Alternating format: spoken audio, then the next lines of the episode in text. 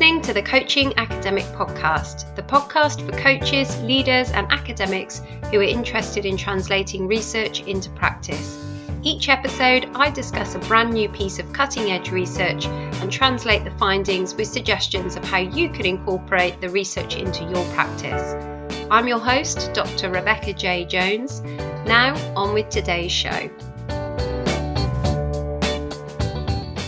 In today's episode of the Coaching Academic Podcast, I'm going to be talking about a research paper called Speaking Up and Moving Up How Voice Can Enhance Employees' Social Status, which was written by Mona Weiss and Elizabeth W. Morrison and was published in the Journal of Organisational Behaviour in 2019. I'll put a link to the paper in the show notes. So, this paper is focused on the topic of employee voice, which means to constructively challenge the status quo by raising suggestions, concerns, or opinions. Whilst the literature argues that employee voice is critical for organisational effectiveness, providing a mechanism for innovation, learning, and error prevention or correction, the evidence suggests that employees often fail to speak up with valuable ideas or important concerns.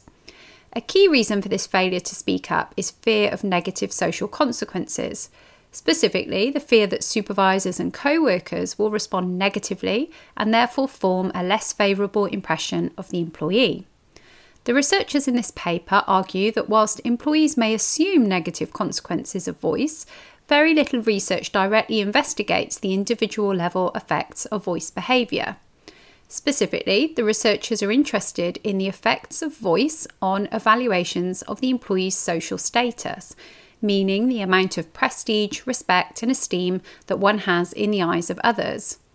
The researchers also sought to test why employees who voice might be ascribed higher social status than employees who do not engage in voice behaviours. They propose that in understanding the impact of voice on social status, it's useful to understand the concepts of agency and communion. Agency reflects personal attributes related to goal attainment, such as being capable, confident, and independent, whereas communion reflects attributes related to the establishment and maintenance of social relationships, such as being other oriented, trustworthy, and helpful. The researchers argue that when a person engages in voice behaviour, other people are likely to infer attributes that link to both agency and communion. For example, being able to assert oneself is suggesting that the person is confident and competent, and being other oriented, helpful, and caring about the social group. Theory suggests that when an individual is seen as having high levels of agency and communion, they're granted higher prestige, respect, and esteem or status. So, to examine the influence of employee voice on social status, the researchers conducted three separate studies. Study one was a two wave survey study. In the first survey, participants were asked to identify a person in their work unit other than their supervisor with whom they regularly interact.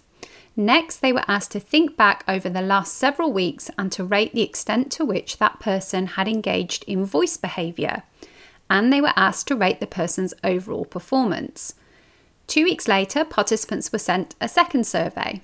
They were asked in the second survey to think about the same person whom they rated in the first survey and to rate that person's social status, agency, and communion.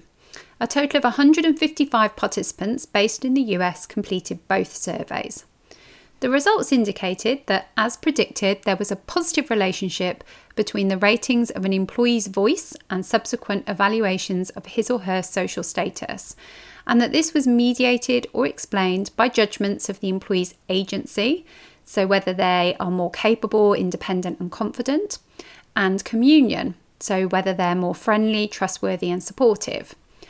Therefore, when it was perceived that the employee engaged in high levels of voice behaviour, they were perceived as being higher in agency and communion and consequently higher in social status.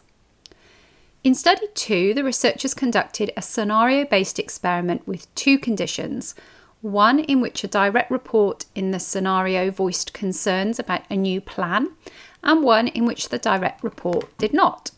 A total of 368 participants completed the experiment online. participants were asked to read a scenario and put themselves in the shoes of the manager described. There were 183 participants in the voice condition, in which the employee voiced his or her concerns with the manager's plan, and the remaining 185 participants were in the no voice condition, in which the employee did not raise any concerns. After reading the scenario, participants rated the employee's status uh, and a set of agency and communi- communion related attributes and the employee's performance. And the results confirm the findings of Study 1 in that employees who voice their concerns are more likely to be judged as having high status than those who do not. And the result, results also supported the researchers' arguments that perceptions of the employee uh, being both ag- agentic and communal were key mechanisms that explain this effect. Therefore, compared with employees who remain silent, those who speak up are seen as more capable and independent, and also as more helpful and trustworthy, which in turn causes them to be ascribed higher status by an observer. Finally, in study three, the researchers conducted a laboratory experiment in which three person teams worked together on a decision making task. The researchers randomly assigned participants to roles on the team and manipulated the voice behaviour of the team member with the lowest professional rank. The other two members of the team then rated his or her level of agency and communion and his or her social status. In this study, participants were 132 students who were randomly assigned to three person teams, so 44 teams in all. 23 teams consisting of 69 participants were in the voice condition, and 21 teams consisting of 63 participants were in the no voice condition. Next, each person within a team was randomly assigned to one of three roles a senior marketing director, a project manager, or associate. It was in this context that the researchers manipulated voice by giving one team member, the associate, different information regarding how he or she should behave during the team interaction. Participants were told that they were members of a marketing team at a large pharmaceutical company. Their team task consisted of making two decisions concerning the launch of a new painkiller, deciding how to design the packaging of the drug and which marketing channels to use in order to achieve maximum reach for their advertising. They were told that their budget was constrained such that they could only choose two main marketing channels. In the voice condition, the associate received the instructions uh, given the research you've done and the opinions you have, it's important that you speak up with your point of view and opinions based on the information provided.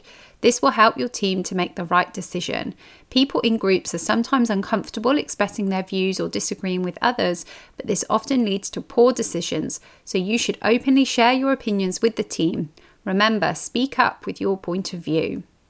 In the no voice condition, the additional instructions read Despite the research you've done and the opinions you have about the packaging and marketing, you recognise that the senior marketing director and project manager are much more experienced than you. They are also much more senior. As the least experienced on the team, you're not comfortable disagreeing with the senior marketing director or project manager. So you should keep your opinions to yourself, even if the others ask for them, and not share them with the team. After receiving and studying their role description, each team was guided to a conference room and they were instructed to act on the basis of their role description and to reach a team decision on the two marketing issues. The discussion time was limited to 10 minutes and the team interaction episode was videotaped. After 10 minutes, the experimenter returned to the room and instructed the team to write down its decision on the two issues. Next, participants were directed to cubicles to complete a questionnaire which asked the senior marketing director and the project manager to rate the associate's social status and to make judgments about his or her level of agency and communion. The results of Study 3 are largely consistent with those of Studies 1 and 2, as they show that voice had a positive effect on a team member's social status and that this effect was mediated by agency. However, unlike in Studies 1 and 2, voice was not significantly related to perceptions of communion.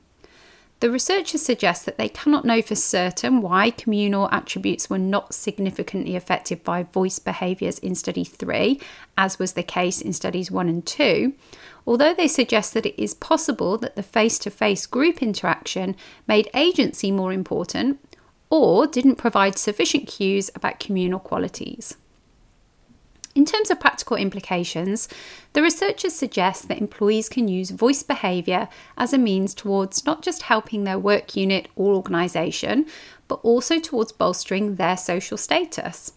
Higher status, in turn, will make it easier for them to be influential and effective and may enhance their personal well-being. These effects may also be of benefit to the organisation. A core argument in the voice literature is that employee voice facilitates innovation, error correction, and organisational learning. The researchers suggest that their results indicate an additional reason why it might be good for organisations to encourage and support employee voice behaviour.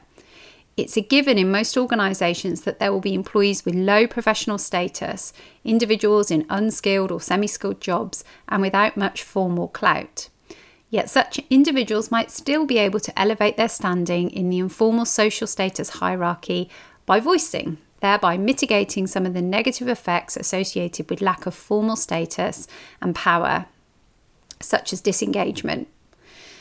In terms of implications for coaching, coaches may find that voice behaviour is an issue that comes up for their coachees in terms of coachees considering whether they should voice certain concerns or ideas either to management or in meetings.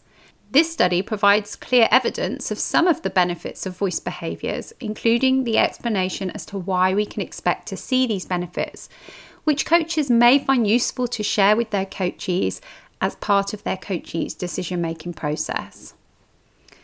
So that concludes today's episode of the Coaching Academic Podcast. Just to remind you, I discussed Speaking Up and Moving Up How Voice Can Enhance Employee Social Status, which was written by Mona Weiss and Elizabeth W. Morrison and was published in the Journal of Organisational Behaviour in 2019. As always, I'll include a link to the paper in the show notes. Before I go, I just want to mention that if you like the podcast, you may like a new book that I'm working on, which is based on the idea of translating research into practice for coaches and leaders interested in a coaching style of leadership. The book will be out later this year, and if you'd like to sign up to receive an email notification for when the book's available, then please email me at the.coaching.academic at gmail.com. That's the.coaching.academic at gmail.com. Thanks for listening. I'll see you again soon.